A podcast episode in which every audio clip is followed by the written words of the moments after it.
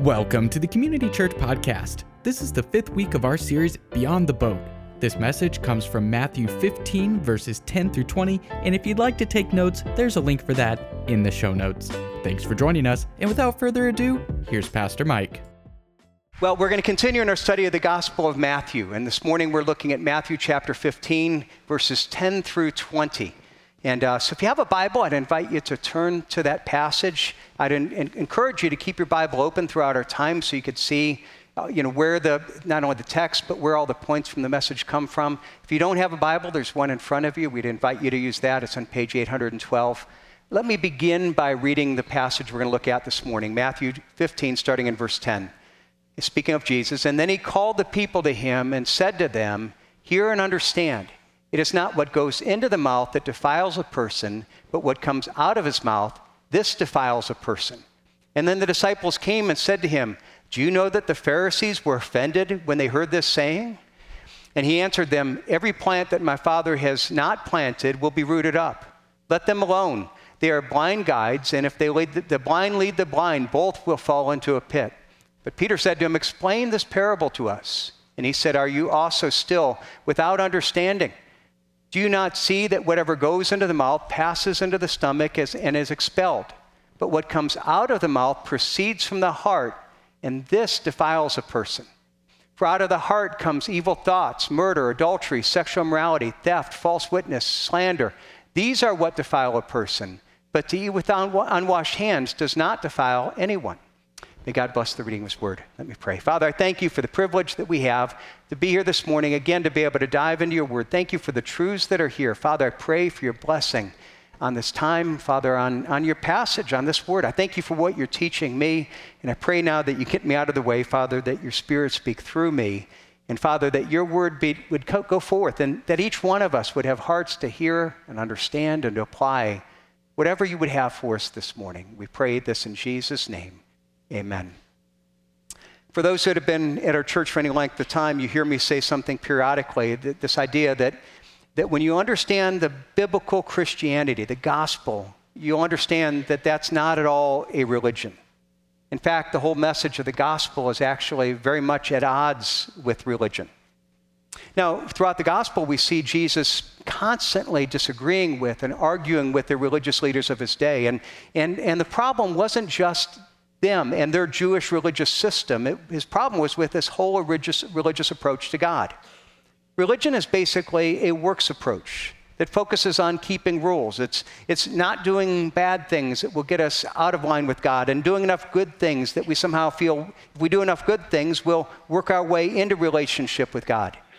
Now, there are different religions, and they might have different views of God, and they may have different ideas of the rules that we're supposed to keep, but all of them are kind of united by this idea that it's defined by the rules, by, by all these things that we have to do, what, what a person does, external acts.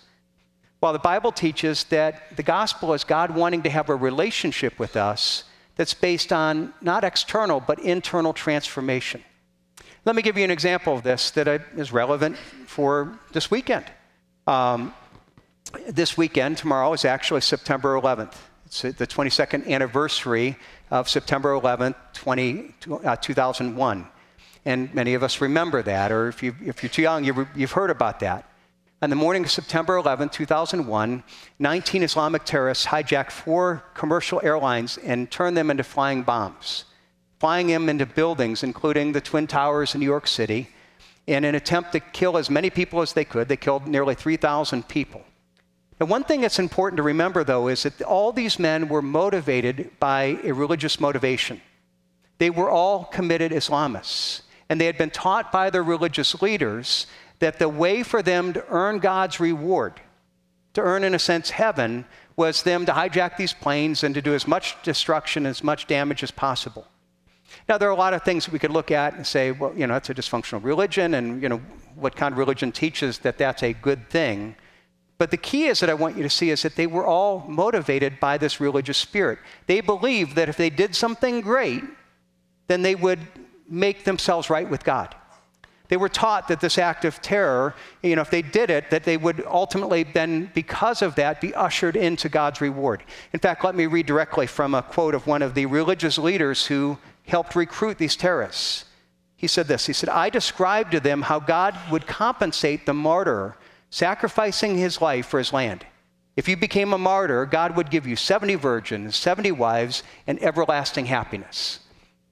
Now, my main purpose in mentioning this is not to talk about just the anniversary of 9 11 or to talk about how evil Islam is. That's not my purpose. It's more to illustrate that even this illustrates this religious approach to God, that somehow we earn God's favor through our performance. Now, most religions aren't, you know, this extreme where you're saying it's by going out and killing as many people as you can that that's what God wants you to do. But the fact is, it's not that dissimilar from other religions in the sense that somehow we think there's what does, what does He want me to do? How do I perform? And if I do enough things, if I keep enough rules, then, then God's going to be happy. It's, it's all about this religion that's based on man made rules. Now, we're going to see this really taught here in this passage. That's the key theme that Jesus is getting into. But before we dig into verses 10 through 20, where we're going to focus most of our time today, I want to go take a step back because, in a sense, we're walking into the middle of a conversation. It started all the way back in the beginning of the chapter, and, and, and it's a continuing of that thought. We see in Matthew 15, uh, 2, that the religious leaders had come to Jesus and they asked him this question. They said, Why do your disciples break the tradition of the elders? For they do not wash their hands when they eat. And we talked about a little this, this with us last, last week. You know, they, the disciples weren't breaking any teaching of the Bible, they were breaking man made rules, the tradition of the elders that talked about here. Over the years, you had Jewish religious leaders kind of make up and add things to the Bible. They man made rules that were from God. And, and not only that, but then over the years, they began to say that, that these were the ways that you would really be right with God. And they would judge other people by how well people were keeping their rules. Now, specifically here, the religious leaders were complaining that Jesus' disciples weren't keeping these, the rules about ceremonially washing their hands before they eat. And, and some of you've got to say, well, where does it come from? That's not in the Bible. Nowhere in the Bible does it command that. And here's what happened. In the book of Exodus, there was a command that God gave to the priests that before they went into the tabernacle to worship, they were supposed to wash their hands and their feet ceremonially. And it was a way of them acknowledging their, their, you know, their need before God and their need to be washed by God. It's, it's an image that is similar to baptism that we celebrate now. But over time, now this again, this is just for the priests as they go into the tabernacle. But over time, the religious leaders started to say, well, if the priests do it, then we should all be safe when we should all do it. You know, it couldn't hurt if we all had to wash like that. And, and, and then they added to that and they said, well, if, if we're supposed to wash before we go to God's presence in the temple, well, don't we go to his presence when we pray? So therefore, we should wash before we pray every time. And, and then they added, but they said, and then since we're supposed to pray before we eat, well, therefore, we should wash our hands ceremoniously before we ever eat. And that became a rule that they're judging other people by. This is what they're confronting Jesus about. Now, they're man made rules. But according to these religious leaders, keeping these man made rules are what made somebody right with God. Now, Jesus responds to them, and he not only confronts, you know, that these man made rules are wrong, but he really confronts them to saying your whole religious system is wrong. The whole idea of, of what you're thinking. And that's what we see here in verses 10 and 11.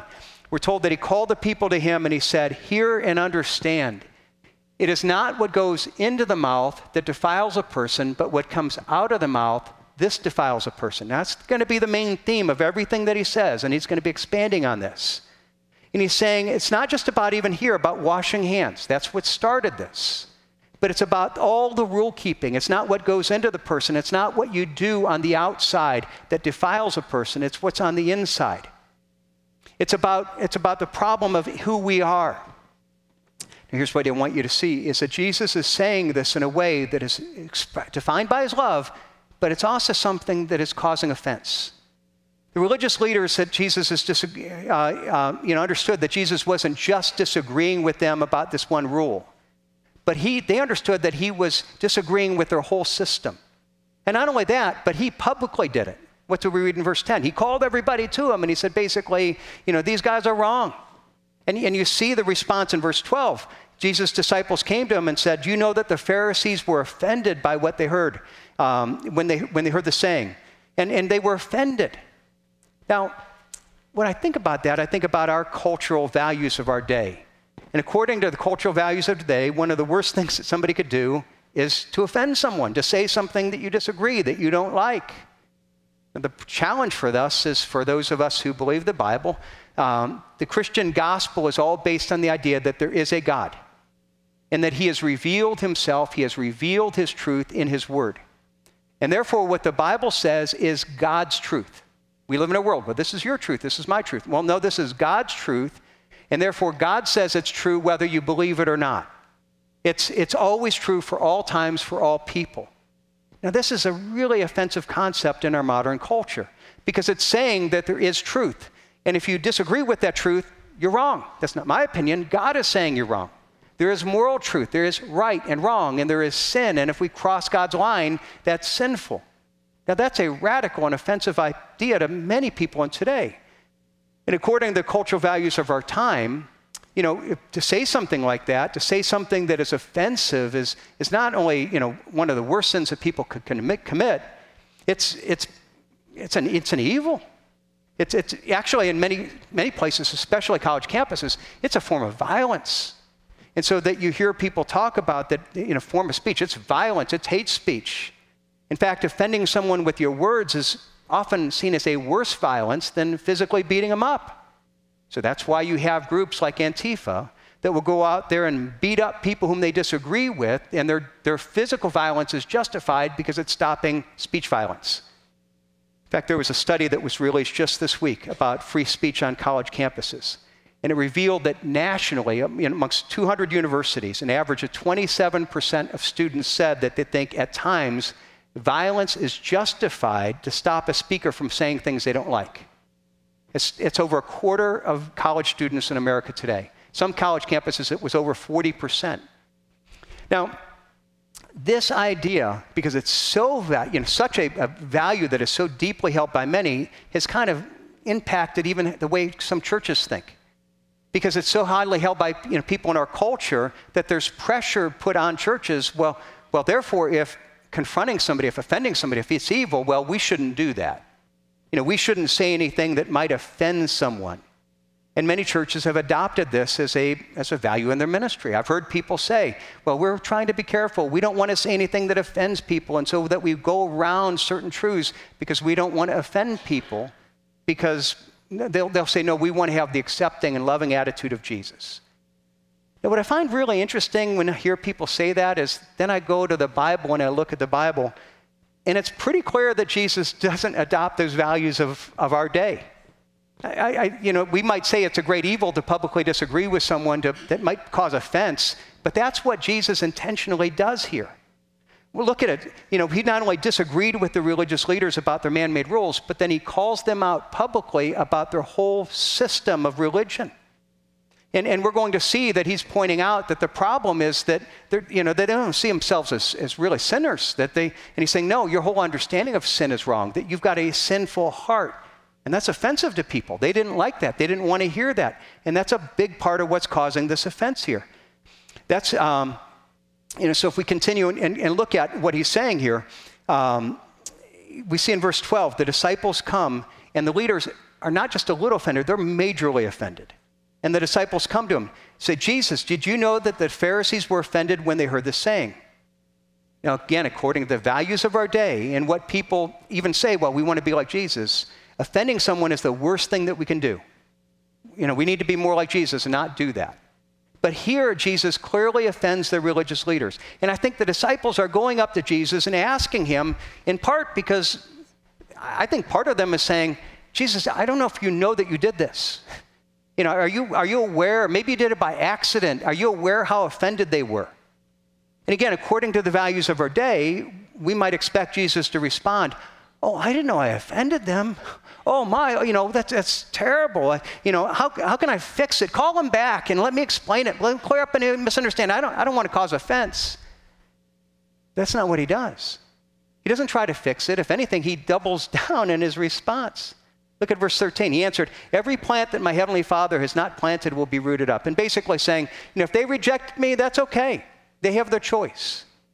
But we need to realize that, that, you know, that, that there are going to be plants there that are not planted by my Father. They don't have a true relationship with God. And in Jesus' mind, what he's saying is, and I'm speaking truth here, he's saying, and they may not like that, but it was truth that was seeking to expose their heart. Why? Because they claimed that their man made religions were truth. They claimed that, that what they did made them right with God. And Jesus is saying, No, I need to confront that lie and expose the truth because I want you to realize you know, that, that you're currently living in a rejection of God. You don't have a relationship with God. He continues in verse 14, saying, Let them alone. They are blind guides, and if the blind lead the blind, they will both fall into a pit. And he's explaining something of his motives, loving motives here. He's not confronting people to condemn and saying, You're evil and you're bad. He's, he's speaking truth to confront a lie with the idea that, yes, he knows that might offend people, but he also knows that he's trying to help people who have been blinded by that lie.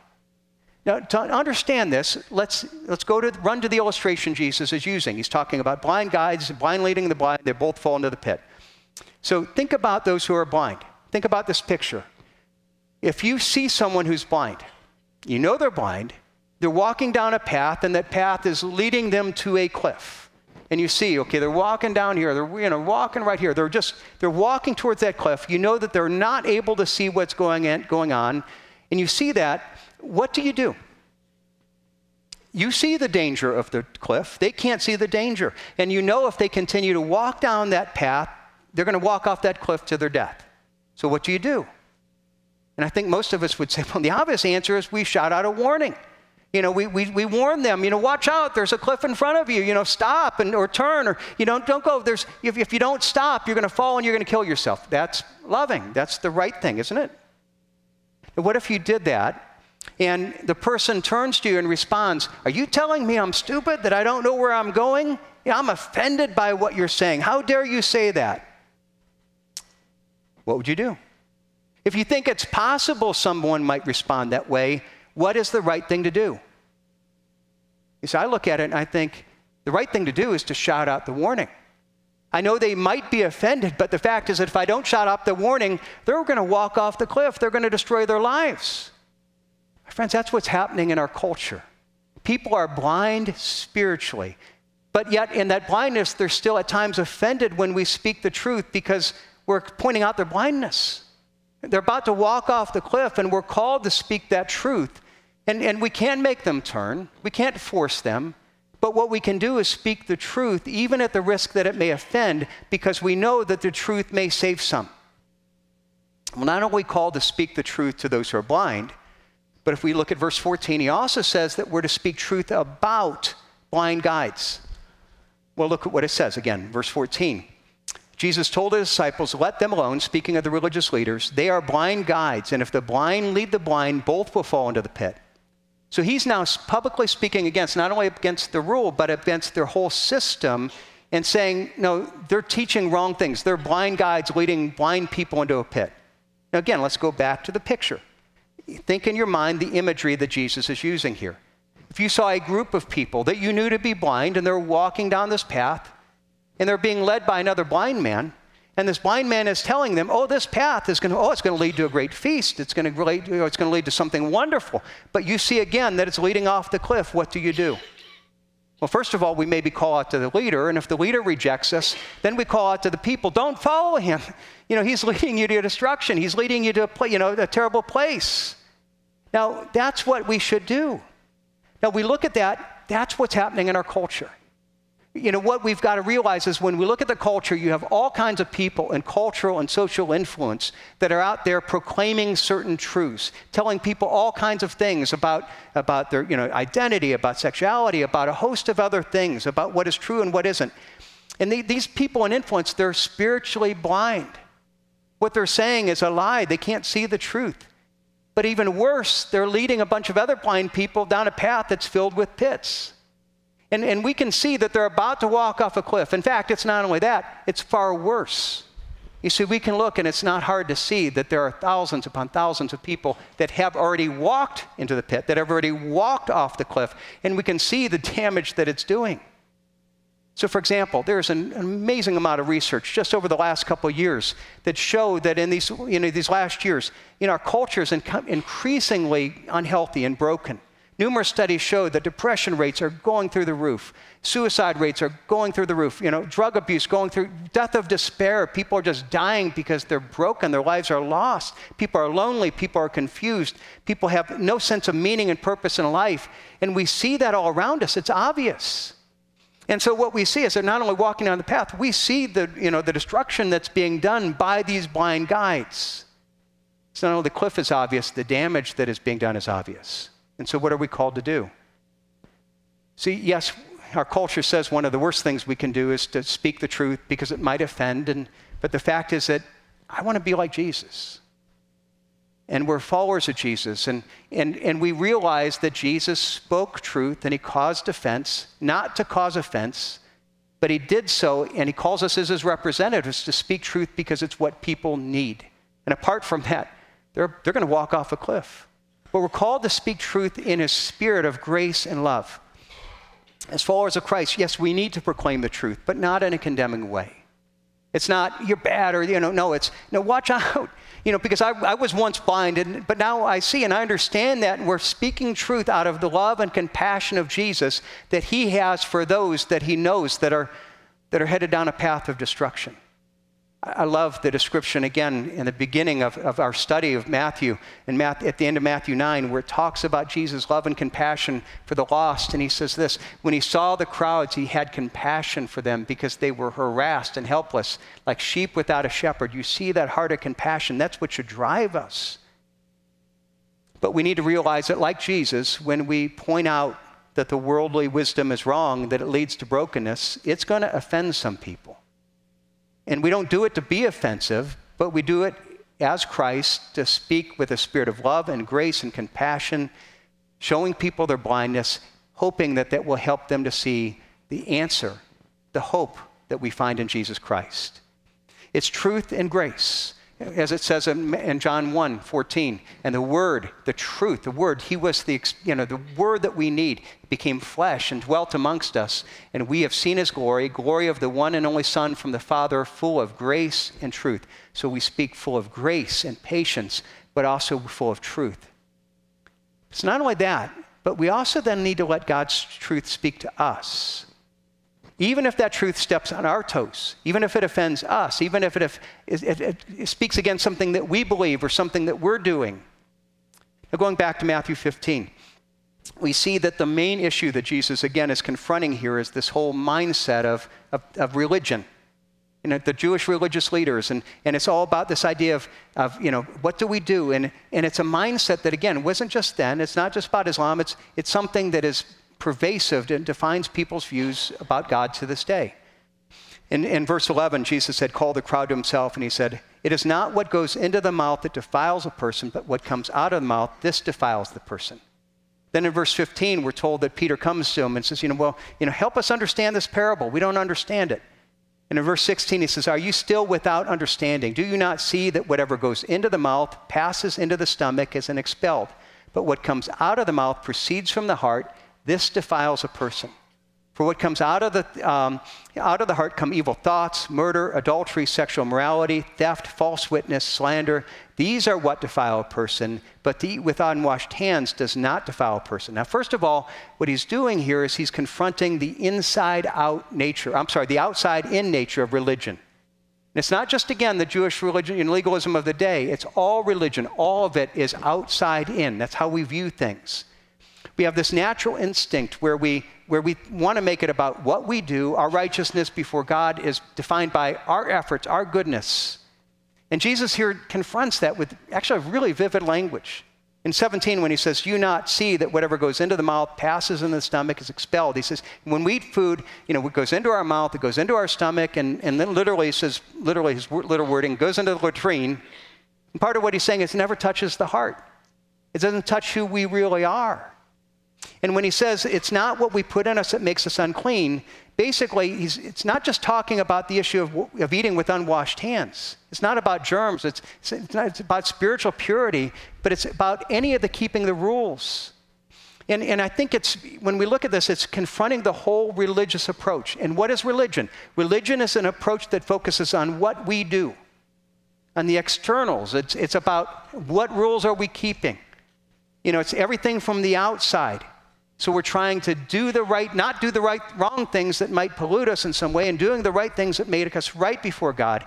It sees our, our main problem is our bad actions. The main problem is what we do. It's outside of us.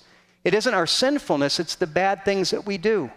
It's, the main problem isn't eternal, it's external. Now, this view of religion is based on a wrong view of ourselves. Why? Because it, it assumes that we are morally neutral or maybe even morally good. And, and if we can keep ourselves from being stained by wrong behavior, the problem isn't inside, it's outside. And if I can keep that outside from, from staining me, then, um, you know, then we're good. Or if we make a mistake, if we can somehow do enough of the right things, then we can clean it up. And the idea is that we're innately good, and, and it's rule breaking that makes us bad. Now, we're going to have a couple physical illustrations here. So let me take the first one. All right, so here's the picture. It's like, okay, according to this view, it's like, okay, our life is, we start off as kind of a blank slate. slate. You know, we're, we're morally neutral or good. And the problem is our sin, the bad things that we do. We, it's a problem is that we don't keep the rules. And so when we look at it, you say, well, here are the sins. And so if you wash your hands, well, that's a little sin. Well, if you commit adultery, that's a, you know, that's a bad sin. Or if you got this, and, and, and what we've got to look at is we've got to say, what are all the rules? And so we've, because I, cause I want to be pure, pure, I want to be right. Religion is all about saying, what are the rules that we would do? What are the things that we're not supposed to do because I don't want to accidentally get, you know, this, this, this mark on me, this paint on me. And so if I really work hard, to keep the rules, then, then I'm good. But the problem is that I'm not perfect. Well, so then that's the other part of religion, because it's not just about keeping the rules to keep you from being tainted or uh, tainted. Well, then we're going to have some other rules that if you do enough good things, and so they're kind of like white out. So it's like, well, okay, if you go to church all the time, and if you give some money, you know, well, that's going to clean you up here. And if you, you know, if you, if you, if you spend some time volunteering. And so it has this idea that, okay, what we're trying to do is, is make sure that we stay away from this, keeping these rules. And, and then we have other rules that kind of white out. And, and it's man made rules in the sense so that you start with what God says, but then because we know that we're not perfect, well, then what we're doing is we're saying, well, we're going to really stress these washing rules and we're going to stress this. And, and therefore, I can really say, everybody look at these things that I'm doing right. Meanwhile, we hope to hide the things that we're not doing so well. That's the whole idea. It's the idea of religion that what we're trying to do is we're trying to, you know, not do the bad things, clean it up with the good things. And we hope at the end of the day, we've kept enough marks off and we've done enough white out that even if we're not perfect, we hope that God graves on a curve a little bit. You know, that we're pretty clean. But what Jesus is teaching here is that this whole system is based on a wrong understanding of, of ourselves, on the nature of sin, a, wrong understanding of God. You see, the Bible teaches that the key to a right relationship with God uh, you know, is, is, isn't external. It isn't that we're morally good and that we're trying to externally do these things. It says, no, it's all about a relationship with God that's about the internals. It's not outside in. The gospel is all about inside out. That's what Jesus is teaching here. Go back to again, verse 17. Do you not see that whatever goes into the mouth passes into the stomach as an expelled? But what comes out of the mouth proceeds from the heart. This defiles a person. What defiles the person? What they did? No, the heart. The heart is what defiles the person. For out of the heart comes evil thoughts, murder, adultery, sexual immorality, theft, false witness, slander. These are what defile a person. A heart, the heart defiles the person, and what happens is it expresses itself. Religion focuses on what we do, on the externals. We're, we're morally good, and, and if we keep the externals, know, the gospel says it's all about the heart. It's not about what we do, it's about who we are, uh, who we are internally. Religion says the main problem is what I do, the sinful things. And no, the Bible teaches so it's not an external problem, it's an internal problem. Our main problem is who we are, it's that I have a sinful heart.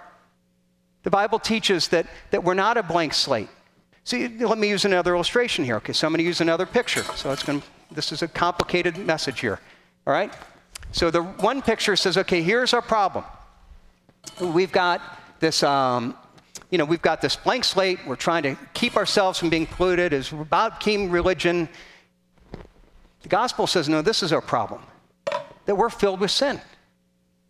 That it's not that we're mostly good. No, it's every part of our heart is sinful.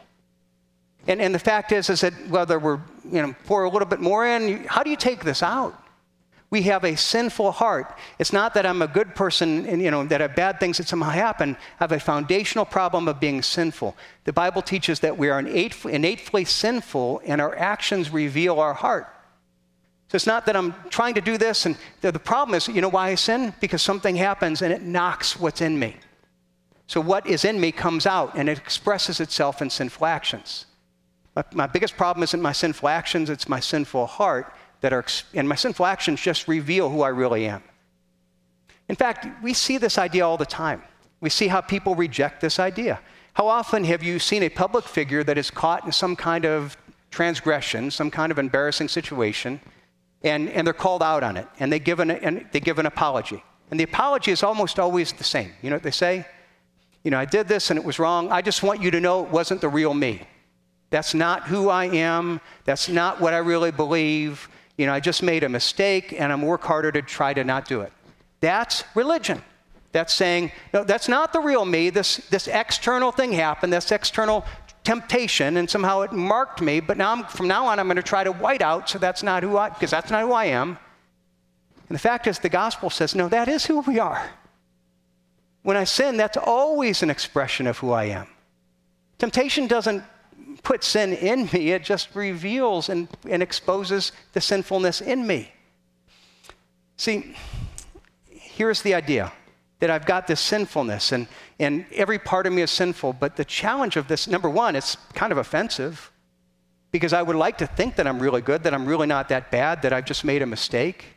And to, to say that I'm actually sinful, man, that's kind of offensive. That's why people don't like it. That's why people are offended by the gospel. But then also, how do we change the status? See, if we look at it, how do we change this? And we're going to see the first thing is we confess and confession doesn't just mean that I admit to God, well, I did something wrong and I, I'm, I apologize. And, well, no, that's not what biblical confession is. It actually means to agree with God. And to agree with God, it's not only that I did something wrong, but God, I agree with you that it came from a sinful heart. That I did this. This is who I am. I need you to not only forgive me, I need you to change me. And that's part of what repentance is. It's not that I'm going to try harder, that I'm going to clean it up and put out white out. God, I need you to change who I am from the inside out, and I give you the right to do that. That's what the gospel message is all about. It's about how God changes us from the inside out. We can't do this by ourselves. How do I take this out? I can do white out, but if I pour white out in here, it just makes more of a mess. What do I need? I need Jesus Christ. And what we read is that the Bible teaches us that Jesus Christ was God eternal who came and lived a perfect life. He, he lived out, you know, perfectly. And then, and then he died on the cross for our sins. When he died, he takes our sins upon himself and he offers forgiveness through our faith in what he has done. But in that, we say, how does that happen?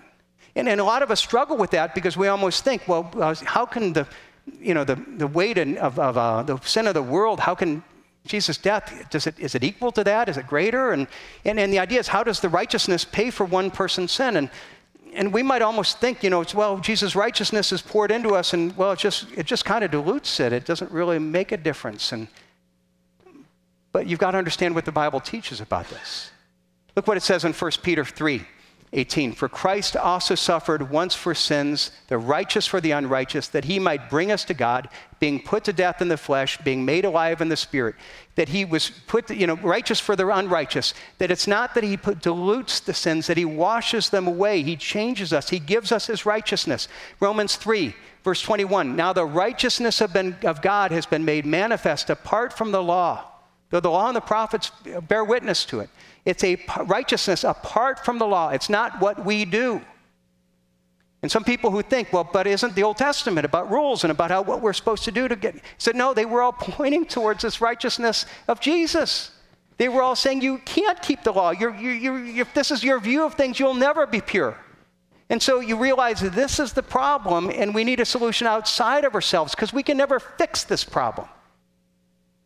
The righteousness of God through faith in Jesus Christ who all believe. Verse 22 There is no distinction, for all have sinned and fallen short of the glory of God and are justified by his grace as a gift through the redemption that is in Jesus Christ. You know, our only hope is that we realize that Jesus Christ came and lived a perfect life, that he was God eternal. And when he died on the cross, he not only comes and says, Through my death, I will take your sins, but he also says, If you trust and believe in me, I will, ta- I will give you my righteousness. What does it mean? That it, literally we accept him, we bring him into our life. And what happens is when we bring him into his life, he pours himself into us, and suddenly it does what we could never do. It takes that which was stained and suddenly it makes it new. It's a miracle of God. That's the power of the gospel. My friends, that's what God calls us to. That's what this whole message is about. This whole thing that Jesus is saying. It, it's not about the external. It's not about what you eat. It's not about, you know, it's not about this. It's about we have a sin problem at the heart level. And our sinful actions reveal that. It's a heart level we could never fix. But Jesus Christ came and he, the gospel, that's what he does.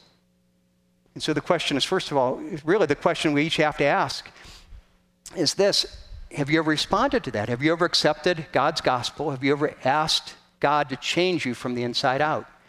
And again, for some, it may be that first time where it starts by admitting it's not about works. It's not about me trying to be, God, I'm not good enough. No, admit that you're not good enough. It's not about how clear your sheet is. It starts by admitting, I've got a sin problem I cannot fix. And there may be some that are, feel like, well, I'm so bad and I've done all these things. It doesn't matter how bad you are. The whole thing is that the power of Jesus and the gospel is far greater than, than our sin. And so what we do is we admit, God, here's the need. I cannot fix it. I ask you to forgive me through Jesus Christ. I confess my problem. I ask you to change me, and I put my faith in Jesus Christ and his power to change me. If you've never done that, I invite you to do it this morning. Just even, you know, as we wrap up and, and in a, you know, uh, just even a prayer, prayer, basically something. God, I agree with you. I'm a sinner. I ask you to forgive me. I accept the gift of Jesus Christ. I want you to pour your righteousness into me and to change me from the inside out.